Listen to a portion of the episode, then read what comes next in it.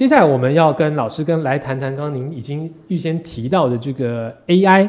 哦，那其实，在去年十一月下旬哦，应该是这个 Chat GPT 横空出世的这个时间哦，算是震惊了全球。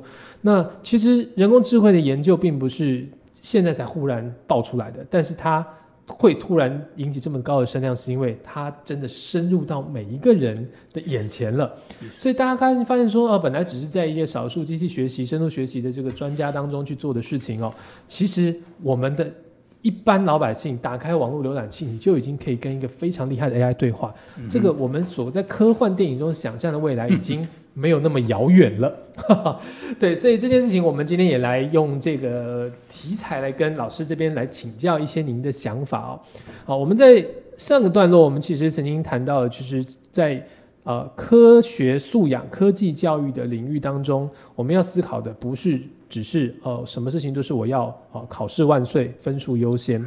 那这件事情，特别是在把 PBL 当成是教育的 DNA 这件事情上，我觉得在 AI 时代。可能会有更重大的意义，因为呃，AI 像是一个创作工具，本来在这个创作工具出来之前哦，那每个人的创作能力哦，可能有人很厉害，然后有人比较低落。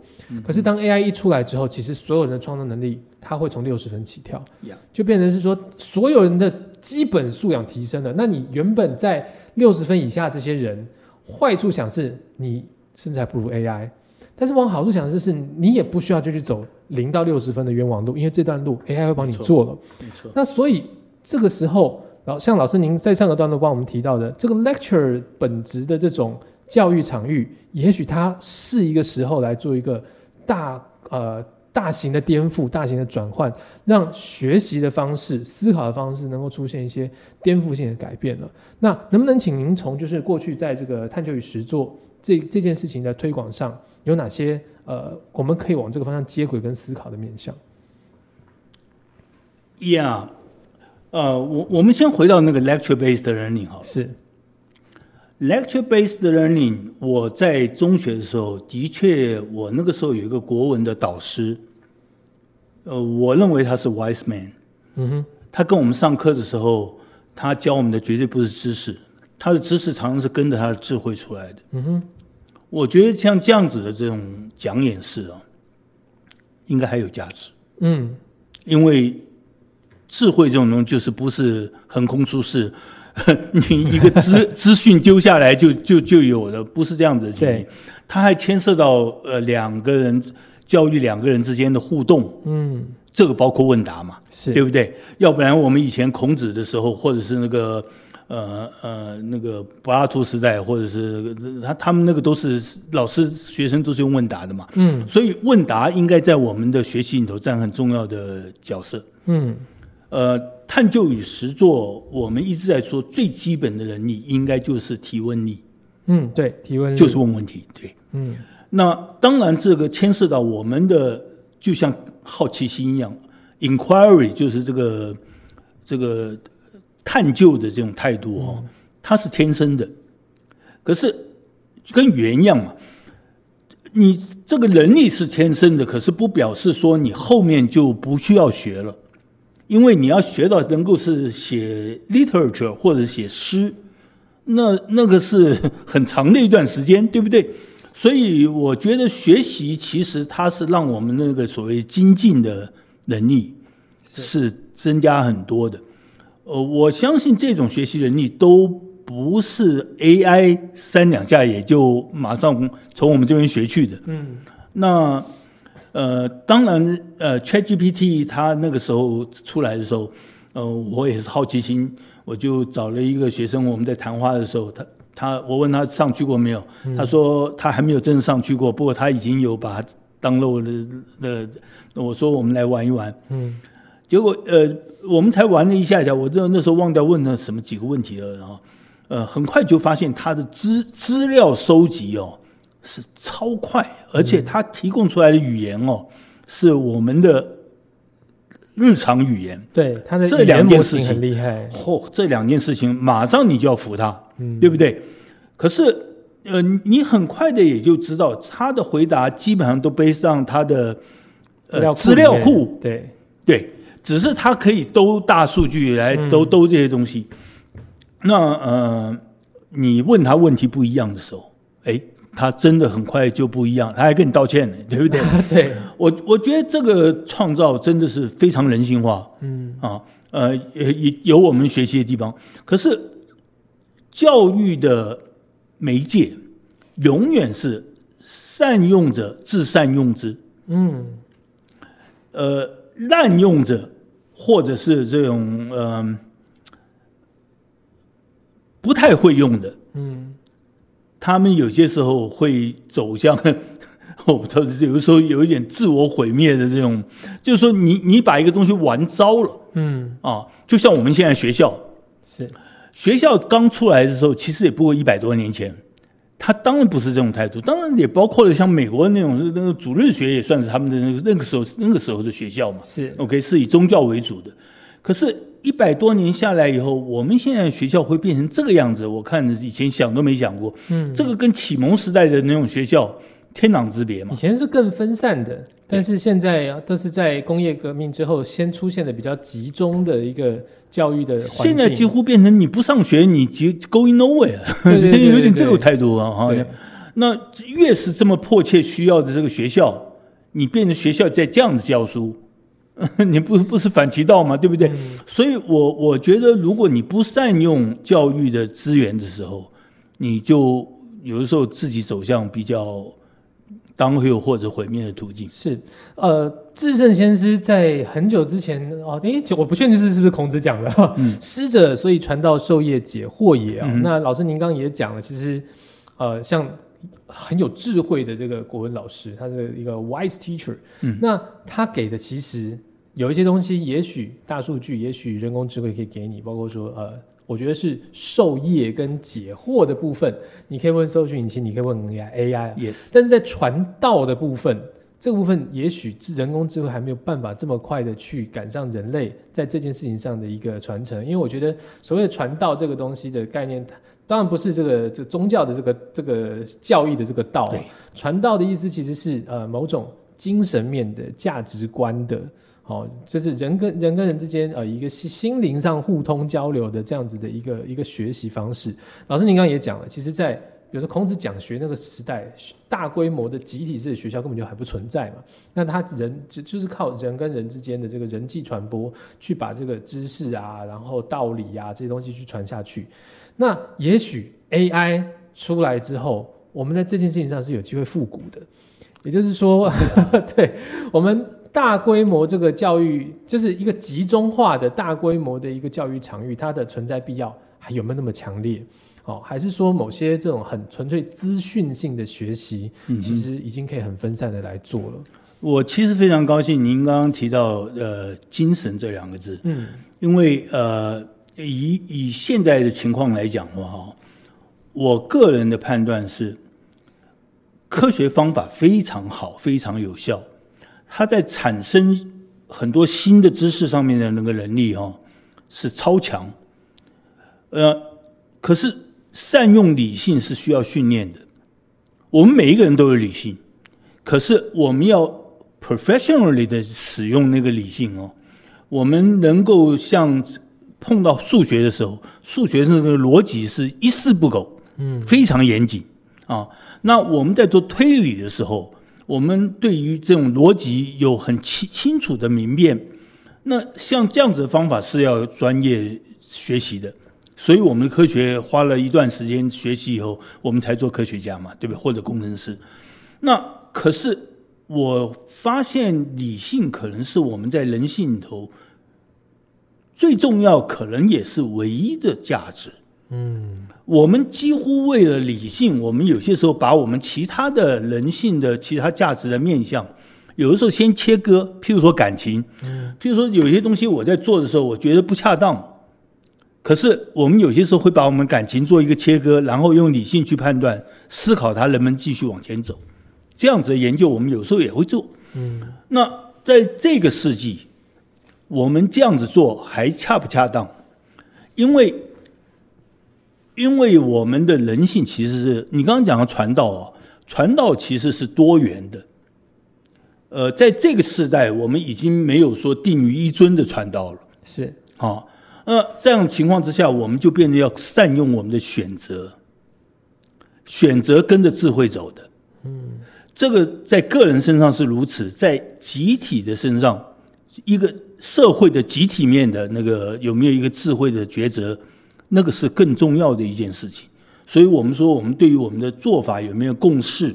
然后我们有个集体的智慧，觉得什么方向对我们比较好，这种的选择哈，当然希望不要说由的有些少数人哦，那现在就有些选举，有些少数人就可以给给你左左右一下。那我尤其希望的是，我们人性里头的某些价值哦，能够你刚刚说的像文艺复兴一样的这种，哎，我我我提到这个艺术。我们在三万年前在洞头就有跟我们现在画画能够比较的那种血画，嗯，已经出现了。对，原始人在山洞里的壁画呀，我们根据他们那样子的壁画，我们已经在说他们的大脑八成跟我们是一样的。嗯，啊，虽然那个时候没有这样子的历史记录，那在这种情况之下，我们就问这样子的人性留下来在我们身上，它的意义是什么？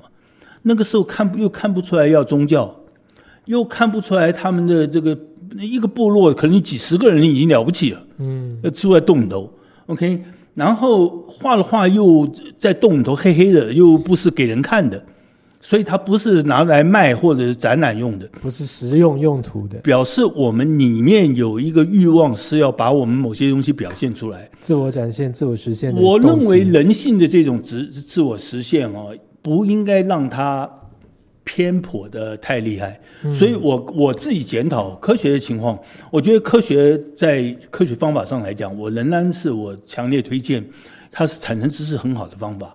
可是对于文化的角色来看的话，我觉得也许科学不并不像想象的那么是是叫什么呃冷冰冰的，不是那么的，就是到就是说。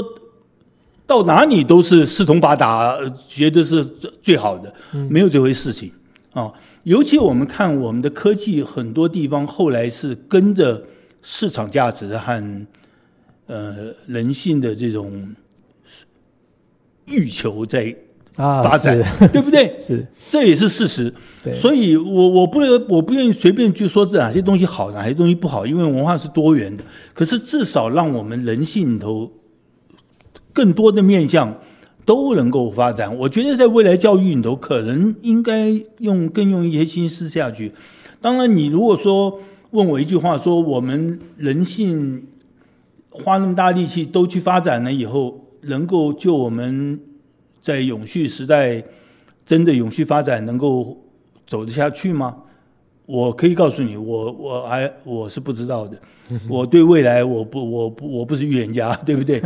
那可是我觉得人性里头有的好的面相其实不不少啊。嗯，呃，也许我们在最近的两百年里头哈，好像有的有一点比较偏了，可能可以 do something。嗯，这是我的一个态度。是。我觉得陈正强老师给我们的一个很好的一个启发性思考是是这样的，就是越是在 AI 的时代，AI 是什么？AI 是透过呃，我们我们把它归类为机器好了，它机器去模仿人类，去学习人类，非常机械化的一种发展。对，它是它它是很机器的。但是越是在这个 AI 发展的时代，人越要回头去思考你人的本质是什么。那所以其实说啊，老师虽然你在科技教育这件事情上这么的投入，也这么长一段时间，但是我们会发现哦，我们提倡科技教育绝对不是把科技只定为一端。好，把只就是万般皆下品，只有科技高，而是说，真的是说，其实越是推动科技教育，像陈老师这样子这么推这么久了，我们越发现，很多时候科技你还是要回到那个人的本心去，嗯，啊，这个这个精神面的、文化面的好的思考，其实它它它是让人跟呃机器拥有不一样的一个角色和定位的一个。而且你知道吗？这这这个是这个世纪大脑科学非常发达嘛，对不对？我其实，在等一件事情，呃，可能等不到了。我觉得，以我的年纪来讲，我觉得这个手和脑之间哦，嗯，互动哦很特殊。嗯哼，这是我们提探究与实作的一个 side reason，不是主要的 reason，因为我们没有证，我我没有直直接的证据，我还在请教他们的在研究大脑科学的哈。我说我们的脑的运作哦，好像在演化的过程之中，的确是人站起来了以后，那个大脑的成长哦，那个 size 就变得增大的很快，嗯，而且我们的手也腾出来了，对，我们的手比其他的。人这个人类和这个呃灵长类的，嗯，更灵巧是啊，譬如说猴子和猩猩，我们的手是那个这个上面的神经的影响是直接超群的。那手的动作和大脑里面的那种思考啊，又好像这个我没有把握了。嗯，我在问他们说，我说好像觉得有一点联动关联性，哎，有一点关联性。呃，他们其实还在研究。嗯，我觉得如果说是真的是将来这个是变成事实的话，很可能会，呃，就解答了为什么我们 我们不是故意要把探究与实作放在一起，我们只是觉得经验的东西哦，回馈到我们的思考都来的时候，嗯，那个学习有它不同的第一面。我刚刚讲了，杜威就早就讲这件事了嘛。呃，那那我们其实很多的学习。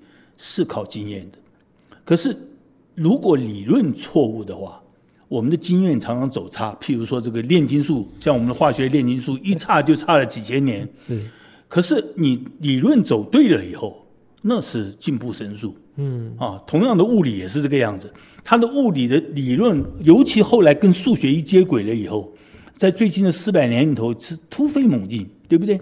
所以。我觉得我们的思考，somehow 在经验的这种情形上是要互动的。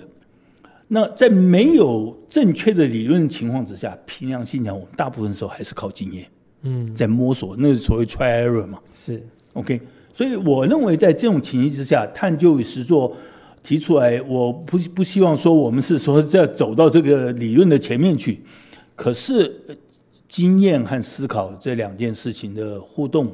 呃，我我还蛮愿意看大脑我们的发展是怎么样子。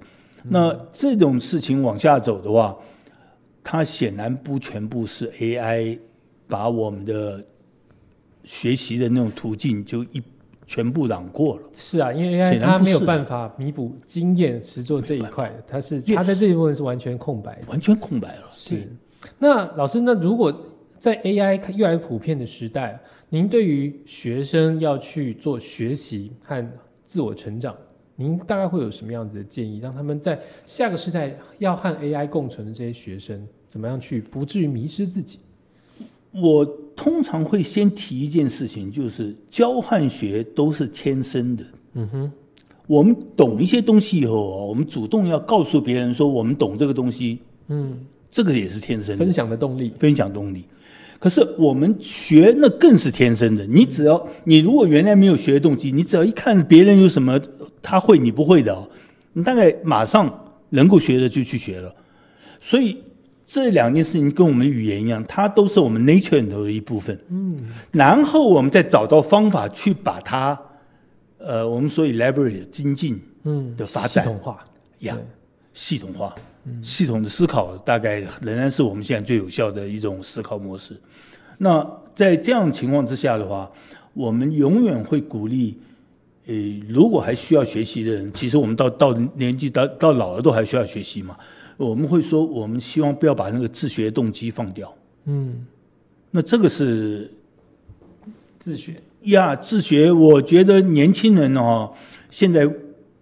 我听说很多小孩子真的是 iPhone 一上手了以后，有一部分的不是所有的，他真的学习其他事情的动机减缓。嗯，他们说这个有有些老师认为是事实。那呃，像这种情形的话，我就觉得自学的动机消失了以后很不好了。嗯，这是我的看法。老师，我觉得您客气了啦，这很多老师。不只是只是原因之一啊，大部分都认为三 C 是下一个时代注意力消退的一个最严重的一个主因呢。现在呃，这个保姆和爸爸妈妈有些三 C 育儿啊，丢一个，对，就是 baby sitting 就给他一个这个东西就省力嘛。嗯，所以我我认为这些事情都是教育里头应该要注意的事情。嗯哼，你如果有自学的态度了以后，那大概大概还是需要去建立一些有时候学的方法，嗯，因为我们的方法是根据我们的研究来的，所以这些东西都还是学院派的里头的一些的发展，嗯，啊，那那可能有一部分还有用啊，呀，呃，我相信是是可以持再持续一阵子。可是我觉得我们呃，可能之前的世代到现在世代，这中间也有好多个不同的变革产生了。在呃早期一点的时代，比如说三 C 还没有这么普遍的情况之下，我觉得人在呃吸收知识的这个方式上，嗯，我们比较容易去呃，因为因为是文字阅读的习惯，对，我们比较容易去刻画出一个完整的体系出来之后，然后去做一个全面的学习，像刚刚讲的系统性的这个知识的一个摄取。可是三 C 时代来临，我觉得很大的一个问题是在于说，呃，不管不只是知识哦，它连资讯都变成是片段化、零碎化。所以说，其实我看什么我都只看一面，就是用最快速、最简单的方式先理解。所以我听到哦，好像某一个理论，我就只看啊，你给我一个懒人包，这个理论它在讲什么？好，那我用三句话能够理解这个理论，我就好像我知道这个理论在干嘛。可是，其实真正以以前我们在做研究或做学习的时候，这个理论你是要从当它为什么会发展出来，当它有当时的时空背景脉络啦，它有它的研究方法啦，好，那实际上还有不同的这个严格修正，一步一步走到现在啊，一个理论成型了。那这个东西，你如果在任何一个角度都只用片段思考的话，那其实你你没有办法形成像刚刚这样一个系统性的知识。懒人包还是结构性的，嗯哼。所以，我们利用 model 或者 pattern 学习的这个，这这是我们大脑运作的基本模式。嗯哼，至少到现在来看呢，我我他们有一些在研究这个知觉的 consciousness 的，我我看这些东西应该还是还是真的。嗯就是我们里面的思考是有它的 pattern 和这个 model 的，这这些东西都是思考的结构。所以我们的语言有结构。嗯，所以那个呃，那个那个谁，那个哈佛的那个，呃，现在哇，那名字又一下掉了。呃，他在他提这个 AI 的时候，他说他基本上是一个机械的呃运作。那我们的语言也是机械化的。嗯哼。所以他说他要把我们的语言学到很好哦，呃，也不是不可能。可是我们他有提到我们的教育的关系。有很多地方不是机械化的，嗯，呀，就是不是两个两兆之间，或者是多多元的多兆之间的 mechanical 的运作而已。因为我们问的问题有些时候是 intuitive，嗯，是是直觉的嘛，对对不对？这些东西的互相的 challenge，它事实上它到最后在我们的思考里头还是结构性的。它要变成知识还是结构性的？可是它在开始运作的时候，不见得是全部是结构性的。明白？开始的这个阶段，它其实有一定的 chaos 在里面。对对对，所以那那个语言学家，这这现在已经到九十几岁了，他大概是我们剩下来这最最有智慧的语言学家之一了哈。这个名字一查就可以查出来。那他说，教育不是全然是机械化的。嗯。我我是我是愿意接受他的这种想法的，嗯，所以在使用 AI 的过程当中，假设现在大家都可以使用 AI，您还是认为就是说我们必须要维持一个呃自学的，而且是完整的系统化的一个呃思考跟呃摄取知识的习惯，然后才能把 AI 当成是一个我们比较好的帮手，是这个意思吗？呀，呃，我当然我相信我我的。这种学习路径比较接近西方的哈，呃，我认为东方的也有一些东西在等待我们去发掘，因为东方比较 holistic，嗯，它的系统一开始的时候就就出来了，正不正确是另外一回事。譬如说我们现在这个金木水火土的这种东西，或阴阳的这种东西，它还是系统性的东西，对不对？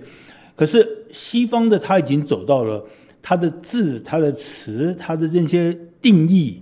都清清楚楚，脉络可循。那这样子的，呃，知识的 powerful 的程度，当然有它的精准度的发展。呃，可是我认为东方的不是说我没没有发展的途径。